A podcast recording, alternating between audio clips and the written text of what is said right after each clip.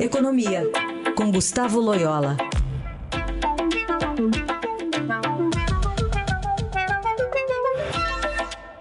Loyola com a gente, ao vivo aqui no Jornal Dourado. Tudo bem, Loyola? Como vai?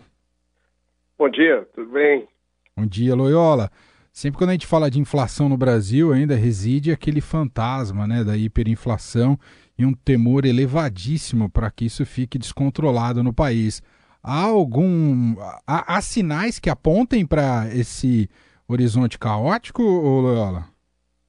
Não, não, não. É, é, é, até compreensível, né? Um país que sofreu tanto com a inflação quanto o Brasil, né?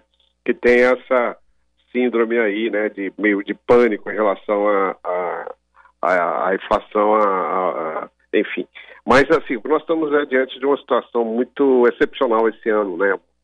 Uma forte alta do preço é, das commodities, de um lado, é, uma desorganização da estrutura produtiva em função é, da Covid, que deixou muitos setores aí com problemas de, de suprimento para produção, né?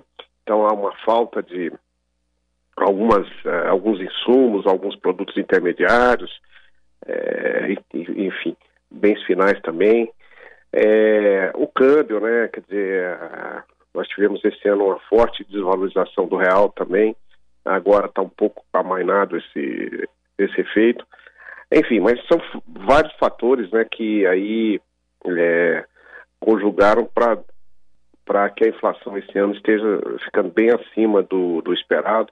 Existe uma pressão grande dos preços do atacado, é, mas bom, a expectativa é que o ano que vem, né, e ela, ela se mantenha dentro, dentro da meta e até caia, e enfim, o, governo, o Banco Central tem instrumentos aí para corrigir qualquer é, ameaça de alta mais, mais, forte da inflação, mais permanente.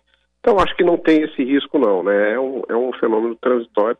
Claro que traz muita é, muita dor de cabeça, muito prejuízo para as famílias, para os consumidores, né? mas é, é um momento é, temporário.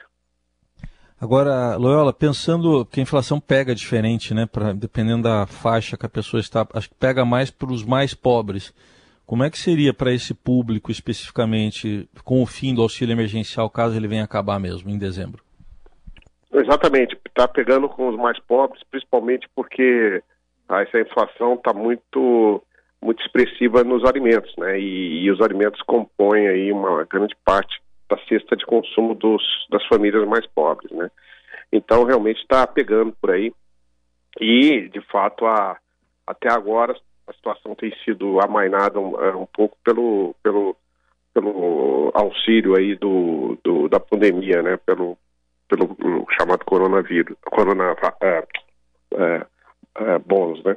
Então, a, a, a, a, vamos dizer assim, a perspectiva da retirada do Corona Voucher agora é muito ruim.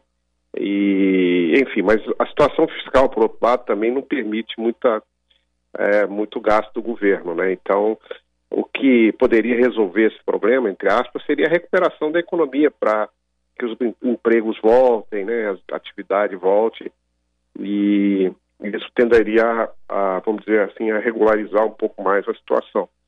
Mas aí vamos depender da vacina, né? Então tem toda essa dúvida aí no Brasil, quando, quando que de fato teremos a vacina, se é que vamos ter uma vacina, porque com essa confusão política aí, né, a situação não está muito clara. E, e isso, isso é que pode trazer aí uma normalização para a economia, né?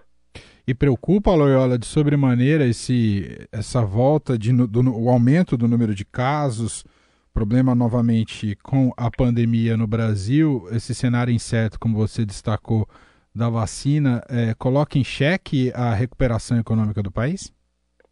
Sem dúvida, né? É, eu acho que é, é, esse risco existe, é um risco bem presente, por quê? Porque a atividade econômica ela está fortemente correlacionada é, com o, o índice de, de, distanciamento social, né, o índice de mobilidade. Então, se, se as atividades econômicas têm que se fechar é, por causa da, do recrudescimento da, da pandemia, evidentemente a atividade econômica cai, né? Não evidentemente voltando aos níveis tão baixos quanto foram lá em abril, maio, né? Mas, uh, vamos dizer assim, uh, pode cair o suficiente para para fazer com que a recuperação da, da economia se, se, se desacelere, né? Enfim, e, e, aí, e aí até o PIB do ano que vem pode ficar abaixo do que se espera, né? Então, evidentemente, é, é muito importante aí deter esse surto, é, segunda, segunda onda da, do vírus, é, com o mínimo é, fechamento da atividade econômica.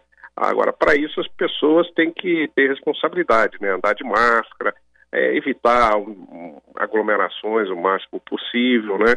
e fazer, fazer, enfim, seguir todos os protocolos. Se isso acontecer, se pode ter um nível de abertura econômica razoável, é, com um, também um índice de infecção é, sob controle, né? Bom, então a economia está dependendo da vacina e nesse aspecto, eu sei que o Loyola não é médico, mas não convém descartar uma vacina só por questões, por exemplo, ideológicas, não gostar deste ou daquele país, né, Loyola?